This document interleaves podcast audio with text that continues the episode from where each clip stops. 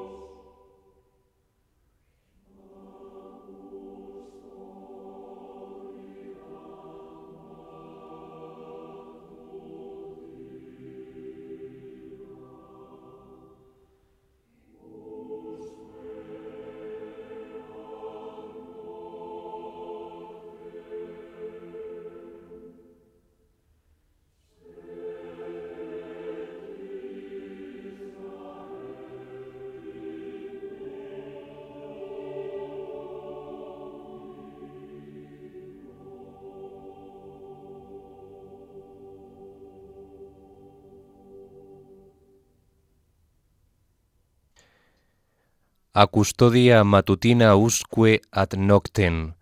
coro a capella de la primera parte de la trilogía sacra Mors et Vita de Charles Gounod, que hemos escuchado para comenzar este programa de hoy de Enclave de Dios, dedicado a Charles Gounod en el 200 aniversario de su nacimiento en París en 1818 y también los 125 años que celebramos, que conmemoramos de su fallecimiento el 18 de octubre en la villa de Saint-Cloud en 1893. Como recordarán, dedicamos un primer programa de Enclave de Dios, este espacio dedicado a la música sacra y de contenido religioso, a la figura del genial compositor eh, teatral francés del siglo XIX, romántico, conocido por sus grandes óperas como Fausto o Romeo y Julieta. Y ese primer programa sirvió para presentar algunas de sus más significativas obras religiosas o inspiradas en la liturgia y les anuncié que íbamos a dedicar otros dos programas más consecutivos a una de las más ambiciosas producciones en el terreno de lo religioso del compositor francés. Y es precisamente esta obra que nos va a ocupar efectivamente los dos siguientes programas, la trilogía sacra titulada Mors et Vita, Muerte y vida, cuya primera parte Mors nos va a ocupar en este espacio de hoy. Hemos comenzado con este pequeño coro a capela, con un lenguaje musical en el que Gounod eh, pues nos eh, trae las reminiscencias de la música polifónica de Giovanni Pierluigi da Palestrina, con esa eh, reminiscencia, ese estilo pastiche del siglo XVI que utiliza a conciencia Gounod, que nos recuerda al Stabat Mater de Palestrina, que está eh, este coro estrictamente escrito sin ningún tipo de disonancia cromática. Pues eh, les invito a descubrir esta trilogía sacra que se divide en muerte, en judicium, el juicio, y en vita, en la vida. Es eh, la primera parte un requiem, eh, después del prólogo, que está a cargo del coro y el barítono. Comienza la famosa eh, primera parte, Introitus Ikiri, Requiem Eternam. Luego viene este coro a capela, Custodia Matutina. Y a continuación llega el Dies Ire, la conocida como secuencia del juicio final. Pero vamos a ponerles en antecedente acerca de esta obra y lo que escribió en el prefacio de la primera edición el propio compositor Charles Gounod. Esta obra, nos dice Gounod, es la continuación de mi trilogía sacra de Redemption, la redención. Quizás se me preguntará por qué en el título he colocado a la muerte antes que a la vida. Es porque en el orden de las cosas eternas, la muerte precede a la vida, aunque en el orden de las cosas temporales, la vida precede a la muerte. La muerte es sólo el final de la existencia que muere cada día. Es sólo el final de un continuo morir. Pero es el primer momento y el nacimiento de lo que nunca más va a morir. Estas son las primeras palabras, como digo, del prefacio de Mors et Vita, esta especie de cantata, eh, oratorio, eh, lo denomina el propio Gounod trilogía sacra, que vamos a empezar escuchando eh, a, partir de este coro que, ha sonado, de la primera parte, Mors, muerte, y a continuación vamos a ofrecerles, sin solución de continuidad, Dies ire, quid sun miser y Félix culpa. El Dies ire está a cargo del coro y ahí nos introduce Gounod el tema del eh, miedo, el tema del horror asociado a, la muerte y esos terrores del juicio final. Luego tenemos eh, el Quid Sun Miser que lo entonan los solistas y el coro. Y por último, eh, vamos a interrumpir la audición en el Félix Culpa, que está a cargo de la soprano y el coro. Como decía, el motivo del terror que aquí crea Gounod atraviesa el Dies Irae, que tiene una melodía muy sencilla, que es presentada como una simple fuga coral contra un insistente acompañamiento rítmico de la orquesta. Las fanfarrias aparecen en el tuba mirun, que es una reminiscencia del eh, propio tuba mirun del Requiem de Mozart. Una fórmula similar de sucesivas entradas de las voces las emplea en el siguiente cuarteto Quits Miser, que tiene un solo de oboe obligado al estilo de Bach. La sección Sálvame eh, se convierte en muy operística en estilo,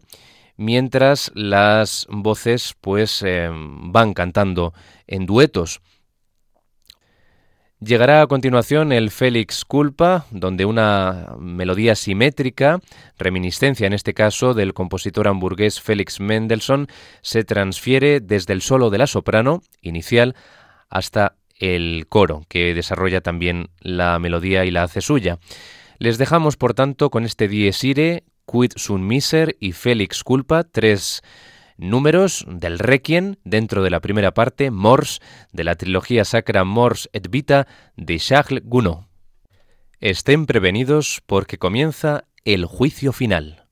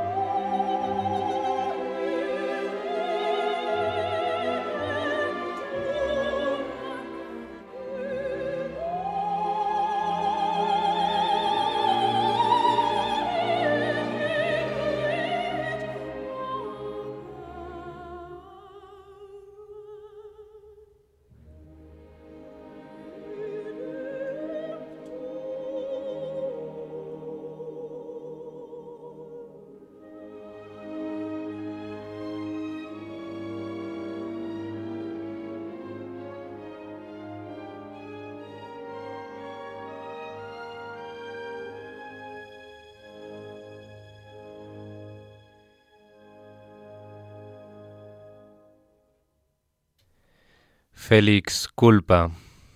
feliz falta a la que alude San Agustín, esa falta de Adán y Eva que nos ha valido eh, la salvación por el Redentor. Solo de soprano y coro de la primera parte Mors de la trilogía sacra u oratorio Mors et Vita de Charles Gounod que estamos recorriendo aquí en esta edición de hoy eh, primera de dos que vamos a dedicar a esta magna obra, muy ambiciosa obra sinfónico-coral de la producción religiosa de este compositor del que celebramos el bicentenario de su nacimiento en 2018. Y bien decirles que esta obra fue estrenada en el Festival de Birmingham el 26 de agosto de 1885 y está dedicada al Papa León XIII varios años antes de su fallecimiento en 1903 y es que Gounod eh, pues se encontraba en eh, Inglaterra ya que suministraba muchísima música religiosa para eh, el público protestante inglés que quería ver pues en, una sala de concierto una obra piadosa a gran escala y que huía de lo que pudiera tener de elemento teatral, ¿verdad? ya que ellos eh, lo que querían ver era una representación musical de un hecho religioso y Gounod le proporcionaba esos grandes oratorios, esas grandes cantatas a finales del siglo XIX, a pesar de que eh, al estreno no pudo asistir Gounod porque tuvo un asunto público en Inglaterra pues que le llevó a ciertos problemas privados eh, y no pudo mm, ingresar en el país eh, por temor a ser arrestado. No pudo asistir, por lo tanto, al estreno en Birmingham ni a una actuación posterior en el Royal Albert Hall en presencia de la reina Victoria. Vamos a quedarnos ahora con el Ingemisco Tanquan Reus, que comienza con la ausencia de una tonalidad determinada, ¿no? Ahí utiliza mucho Gounod, pues eh, los acordes de tritono, ¿no? Para crear un, un, ambiente oscuro, inquietante, asociado al terror, a la muerte, a ese miedo a los castigos que puede infligir el juicio eterno. Eh, bien, pues eh, a la mención del perdón de María Magdalena, Qui Marian absolvisti, las arpas se presentan por primera vez en toda la trilogía sacra para eh, subrayar el tema de la absolución. Y es que Gounod, en ese planteamiento tan eh, eh, riguroso de la orquestación de esta obra, como era muy propio también de los compositores franceses, tan preocupados por resaltar el color la tímbrica de la orquesta pues introduce las arpas en determinados momentos de la trilogía, de la cantata, eh, Morset Vita, como elemento, eh, podemos decir, simbólico o, descriptivo. O sea, no lo utiliza porque si hay un eh, em, intencionado uso de la instrumentación por parte de Gounod, asociándola a símbolos o alegorías. Nos quedamos pues con este cuarteto con coro mm, de una factura bellísima, como van a comprobar ustedes, de la primera parte Morse y más concretamente del Requiem que inserta en esa primera parte Gounod en su trilogía sacra Morse et Vita.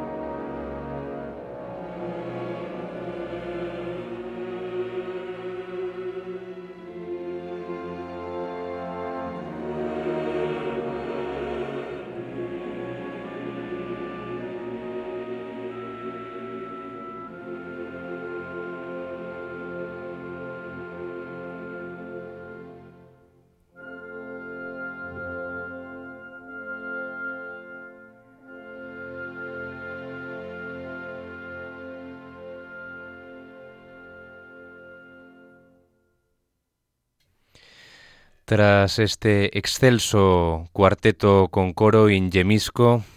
continuamos eh, recorriendo esta maravilla de composición sacra de Charles Gounod, que es la trilogía Mors et Vita. Estamos en la primera parte, Mors, muerte, y dentro de su requiem, ya que aquí introduce un requiem. No es el único requiem, Misa de Difuntos, que escribió Gounod en su producción religiosa,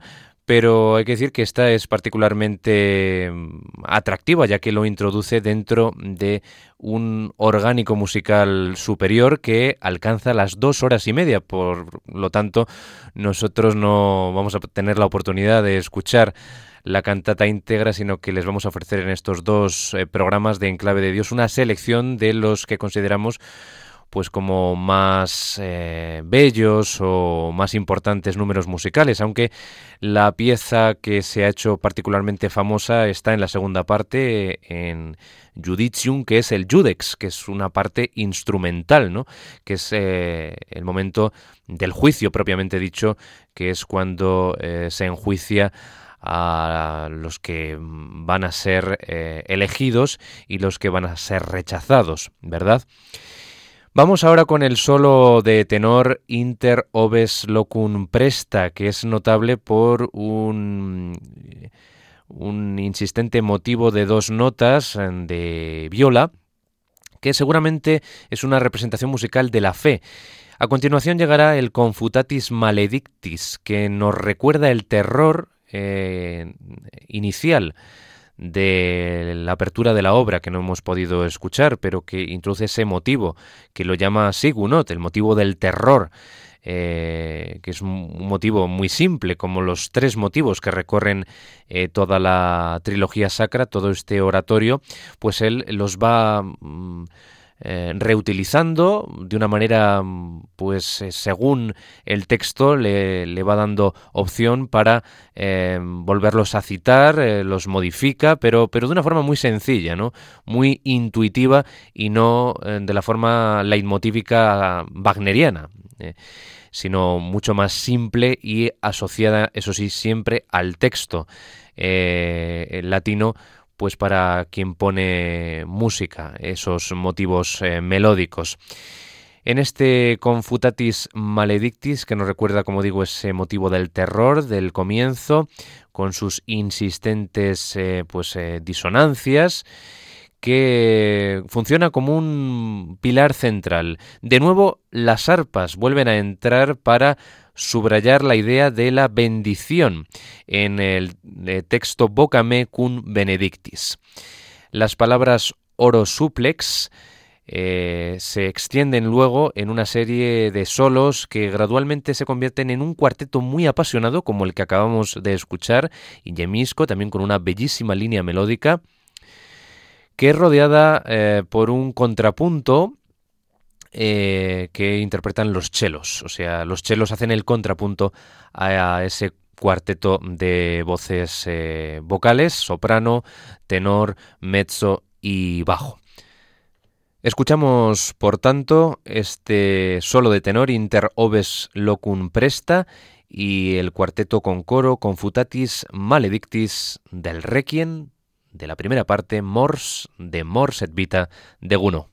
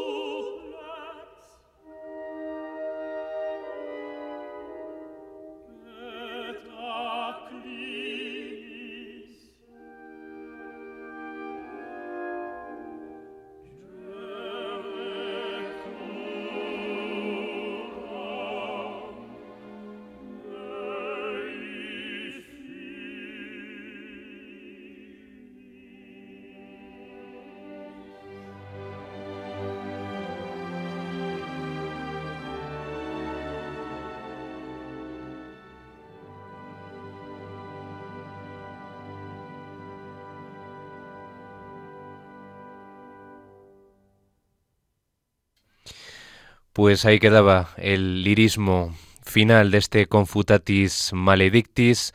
del Requiem insertado dentro de la primera parte Mors de la trilogía sacra Mors et Vita que nos ha estado acompañando en este programa de Enclave de Dios, primer espacio que vamos a dedicar a esta gran obra para cuatro solistas vocales, coro, órgano y gran orquesta sinfónica del compositor francés Charles Gounod en el 200 aniversario de su nacimiento en París en 1818 que estamos conmemorando. Y bueno, eh, cuesta decidirse por eh, unos números u otros porque la verdad es que todos tienen algo maravilloso, sobresaliente en la expresión musical, en la instrumentación, en el carácter teatral que atraviesa muchos de ellos, como gran operista que era Charles Gounod, no debemos olvidarlo nunca en esta obra en la que mm, echó el resto, que se dice, ¿no? Eh, volcando gran parte de su inspiración una obra eh, muy importante dentro de su catálogo ya final. En 1885 la estrenó por encargo de ese festival de Birmingham tras su anterior trilogía sacra, La Redención. Y este Mors et Vita eh, nos va a acompañar en esta selección musical, en esta majestuosa interpretación protagonizada por la soprano Bárbara Hendricks, la contralto Nadine Denis, el tenor John Aller y el barítono José Fandán. Con el órgano de Christoph Kuhlmann, el Orfeón Donostierra, nuestra mejor coral de España, a las órdenes de su director titular, José Antonio Sainz Alfaro,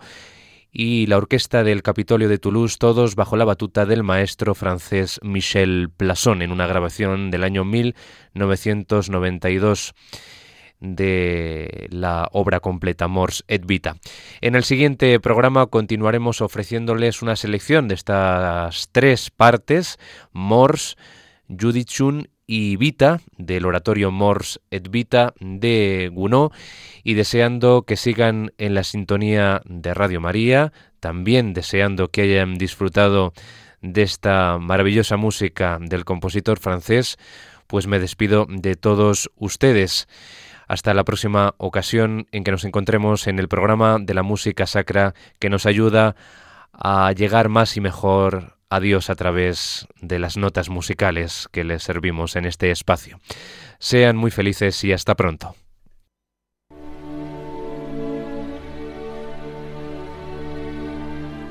Y así termina En Clave de Dios con Germán García Tomás.